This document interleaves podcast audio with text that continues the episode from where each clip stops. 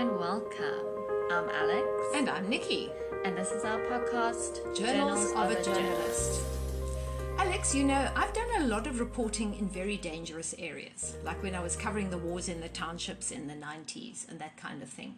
But nothing has ever been as dangerous as covering wildlife and environment. So, in our podcasts to come, we're going to talk about things like my investigations into rhino and elephant poaching, where I had to go undercover, our investigations into a secret monkey laboratory, and all the dangers that come with being out in the bush with nothing between you and nature. For our podcast today, we're going to start with killer seals. Killer seals. Okay, so this is an underwater one. This is an underwater one, very much so. This was a documentary we did for a nature program on SABC called 50 50. And the subject of the documentary was a lady who lived in Cape Town called Nan Rice, who had in the 70s started an organization called the Dolphin Action and Protection Group. And she did that because she'd witnessed a dolphin capturing project uh, where the dolphins actually died from the stress. and she became, yeah, she became so upset by this that she thought, no, this is wrong. It mustn't happen. These animals should never be kept in captivity. And so she started the Dolphin Action and Protection Group because in those days there was no legislation protecting dolphins and whales. yeah, shame. Yeah, so she started this, and so our documentary was about her journey, how she started with wanting to protect the dolphins, what happened to her, the kind of things she undertook, the legislation she managed to introduce, because now, because of her efforts, dolphins and whales are actually protected. Oh, and wow. in fact, yeah, and in fact, they're part of an international whale and dolphin monitoring group. So it was a very, very nice story most of the story, well, in fact, all of the story was about dolphins, and therefore we had to film dolphins. Ah, okay. Yeah, so we did stories with Nan on land and on ships and so on, but the main thing was to actually film dolphins underwater. And to this end, our cameraman, Lawrence van Rensburg, decided that he was going to attempt a homemade housing for a camera so that he could film Okay, let's underwater see how this ends. yes. Uh, anyway, so he put this all together. It wasn't exactly homemade. I think he took something which was sort of halfway there, and then he he adapted it a little bit so that he could film underwater.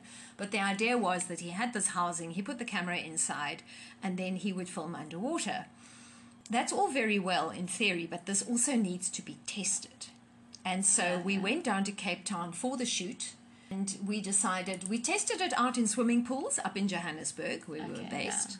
And he sorted out a couple of things. But we were going to be filming in the ocean, which is a very, very different proposition to filming in a swimming pool. So the thought was that we would actually take a, a, a, a trip out into the ocean and we would go and test this camera in the sea. Just off the coast of Cape Town is a wreck uh, called the Maori, which was a British cargo boat, a refrigerated cargo boat, which had sank, I think, in about 1975, somewhere Sure, around there. yeah, oh, long ago. And it lay off the coast. It was quite easy to get to, and it was a very popular scuba diving site. Hmm. So we decided that this was the perfect place to go and test the camera. And there were trips that went out there. Now, what, what Lawrence had discovered while he was testing the camera in the swimming pool was because you had a housing that was sealed and you had a camera inside that that had to be kept dry, there was an air bubble, which made him yeah. very light. Ah, okay. So, you know, whenever he was trying to film, the air bubble would keep pulling the camera up to the surface. Oh, no. Yeah, so he had to Okay. hold on to it very tightly. Yeah. And in order to counteract this, he had bought himself a very heavy weight belt with lots of weights on because that's how you are when you're underwater. Yeah. You have to alternate between the air in your BC, which is your flotation device, and your weight belt, and that's how you adjust in order to get your buoyancy. Okay. But anyway, because this camera was so buoyant, Lawrence had bought a weight belt with extra weights. Okay. okay. now we went out. Now, unfortunately, the day that we were scheduled to go and test this camera, the weather was not good. Oh no. It was overcast, it was rainy, there was a squall, there was a swell, the weather was very unsteady, the sea was very turbulent. But we went out on the boat, and halfway to the wreck, on the dive boat, the captain suddenly discovered that they'd left most of the flotation devices behind. Oh no, oh no. So there weren't enough for all of us. Uh, So Lawrence said, Well, don't worry. The camera is very buoyant camera, anyway. yeah. I've got a camera. That'll be my flotation device, my buoyance, my BC, what we call, my flotation jacket. So I won't really need one. So I thought, okay, fine. I'll then take the flotation device, the BC. We'll test it out. Lawrence went over the side. We arrived at the spot. The sea was like soup. It was yellow because there was so much stuff in oh, the sea. all the turbulence. Yeah, so the, the visibility was very, very poor. Oh, no. But anyway, he went over first, and then I adjusted my BC and my weight and, and all of my tank and all those kind of things. And then I went over after him. And the only way to get down was to go hand over hand on the anchor chain. Yeah. But Lawrence had gone over first, and because of the heavy weight belt he had, he sank like a stone. Oh no. He just went straight Uh. down to the bottom. So I went down looking for him, hand over Oh, hand along the anchor chain, and I arrived at the bottom, and there Lawrence was pinned to the sea Ah. bottom, unable to move because of the weight of his weight belt. Shame.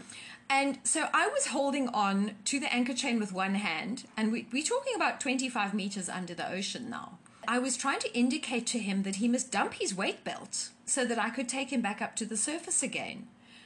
And he was not going to dump his weight belt. He'd spent a lot of money on it, and there was no uh. way he was going to dump his weight belt.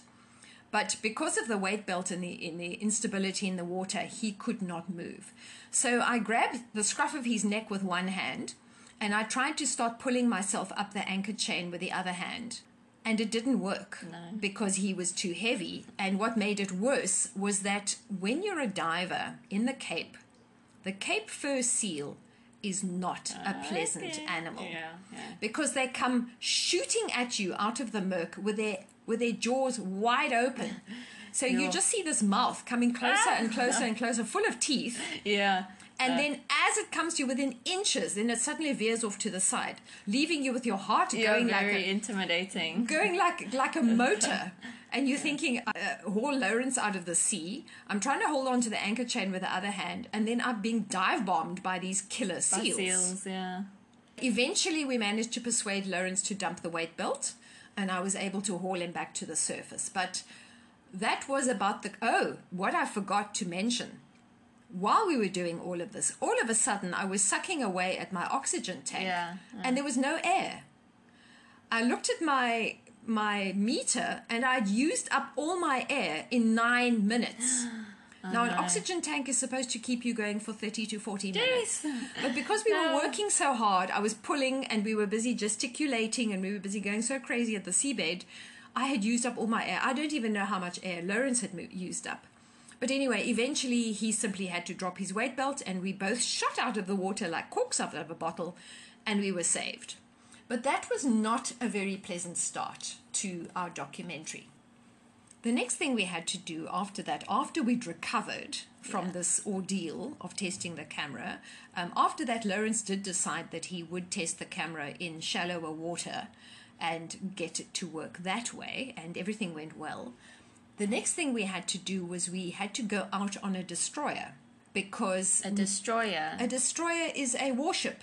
Uh, okay. Yeah, they called you've nice. got different classes of warships. So you get yeah, a destroyer is a type of war. It's a very fast ship that's Okay. used for for warfare basically. And the navy had come on board with Nan with this project, and the sailors on the destroyers would then watch out for whales and dolphins and would send her information because it was about the only way we could know about the numbers and, and the activities and so on. So one of the things we had to do was go out on one of these warships, these destroyers, and talk to the sailors and watch them while they did the, the, the monitoring of the whales and dolphins as part of their daily patrols. Which would have been very nice, except I discovered I get incredibly seasick. Oh no. So, virtually the moment the boat left harbour, that was it. Uh, oh no. I was oh, no. finished. All I could do was coiled myself up in a little ball and I lay in a corner of the boat and groaned. Oh. So luckily, the cameraman and the producer and the sound man managed to get the footage. But this idea of me standing on board the boat and chatting to the sailors while they did their work was not going to happen. So that was the second thing that uh, wasn't all that pleasant. Now, what we had to do once we had our filming of Nan on land and the work she was doing, and we'd spoken to the Navy and the way they help her and so on, the big thing now was to go and find footage of the dolphins. Yay. So we went out on a little rubber duck with our uh, with the camera and myself all dressed up in dive kit, and we went out. Beautiful day. We went into the kelp forest, uh, where there were normally dolphins that lived there. Oh, okay. But we also discovered something about dolphins. They swim very fast. Yes. So we would see animals, Yes. yes. so we would see a pod of dolphins somewhere, and we would go over to where the dolphins were. And when we arrived there, the dolphins were not there oh, anymore. oh, oh no. So we sort of spent a day in Cape Town Chasing uh, dolphins. chasing dolphins, and not getting very Oh, far. yeah. The other thing as well about the Cape, by the way, the water is cold. Very, enough. Cold, very, very cold. cold. So every time that. you go overboard, it's like an ice cream headache. Yeah, yeah. yeah. And we were finding Very we were having to pee in our wetsuits to keep ourselves warm. Okay, that's one solution. but anyway, we decided okay, so much for the Cape. We weren't going to get dolphins in the Cape. But where there were dolphins, lots of dolphins, is in Port Elizabeth Bay. It's a huge bay, and there are dolphins that live in the bay. So the next thing we did was we went over, we decided to pack everything up from Cape Town. We had everything we needed in Cape Town. We would now go over to Port Elizabeth and we would try and film dolphins in the bay. Same thing. Got into the boat, got all our gear together, went out where we could see the dolphins. In the about a half a kilometer away, we could see them going through the water. And as we got there, the dolphins were on the other side of the bay. So we would dutifully chug over to where the dolphins were, and by the time we looked, they were back to where we'd started. And we did this for a whole day, and eventually we decided, well, doesn't look like the dolphins want to participate in our documentary. So what are we going to do next? What, how are we going to fill this in? Producer had the bright idea that there is a dolphinarium in Port Elizabeth where there are three dolphins. We thought, for the purposes of the documentary, let's go and ask the director of the aquarium if we could possibly get into the tank with the dolphins and film the dolphins Okay. and this was not very well received by the director of the aquarium Okay. because she said that it would be stressful to the dolphins Oh, yeah, shame. and that it was a foreign thing for, for them for us to do the dolphins were not used to it even though they were trained and sort of habituated. Uh, and in fact we got a flat no at first but we persisted and we said no no no. The purpose of this documentary is to highlight the work that's done around the conservation of dolphins. Because the whole issue of dolphins in aquariums is actually a very controversial one. Yeah. because there's a whole way of thinking that says dolphins should not be in aquariums. They they should not be in captivity at all. And a lot of aquariums counter that by saying they need dolphins for educational purposes. And usually the dolphins they keep in the aquarium were there because they were rescued, Rescued. or they were injured and they couldn't survive in the wild anyway, so they kept in captivity. But in the event, keeping dolphins in aquariums is a very controversial thing Yeah, definitely. but we really needed we it's very difficult to put together a documentary about dolphins without actual dolphins Yes. starring in the I documentary mean, yes, yes, Mm-hmm. makes sense. we went and we begged and we pleaded and eventually the director of the aquarium said yes you can go into the tank and film the dolphins but there was a whole list of conditions Okay. we were not allowed to be in the water for more than 15 minutes.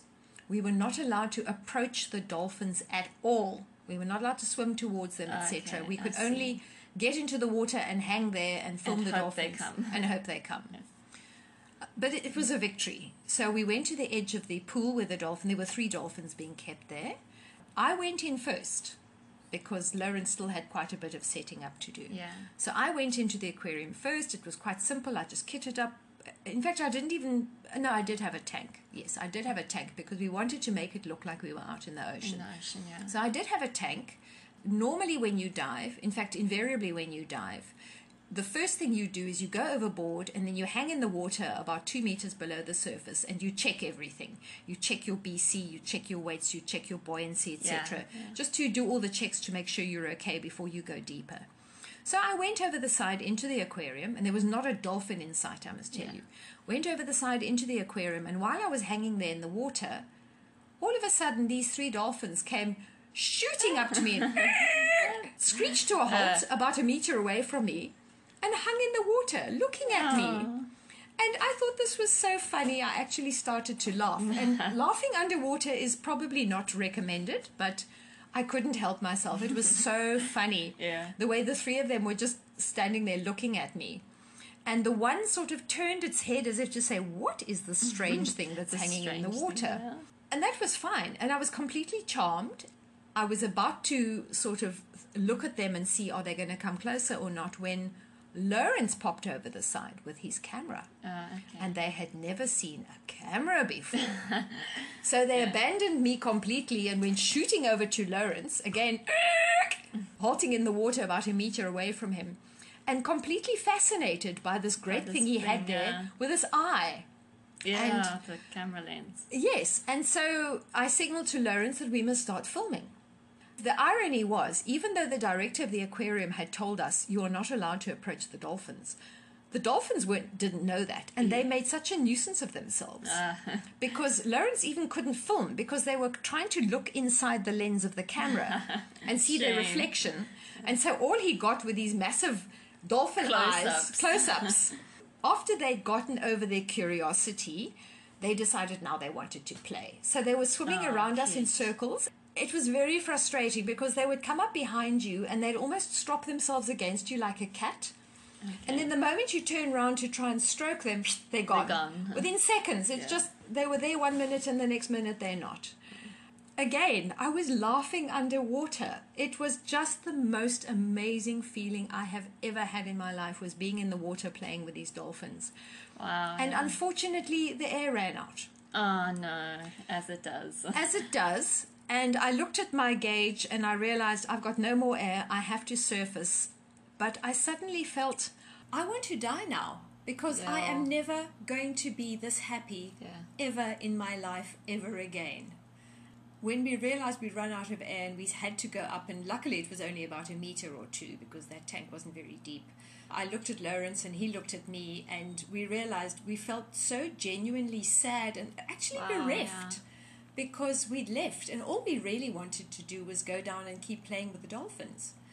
Anyway, we got to the side and uh, we hauled ourselves out of the water, and we were sitting there busy, quite reflective, because we just actually had a life changing experience Wow. when we saw the director of the aquarium come marching up behind us in an absolute Oh, no, I fury because she said, I told you you were only t- allowed to be down there for 15 minutes and you were down there for half an hour.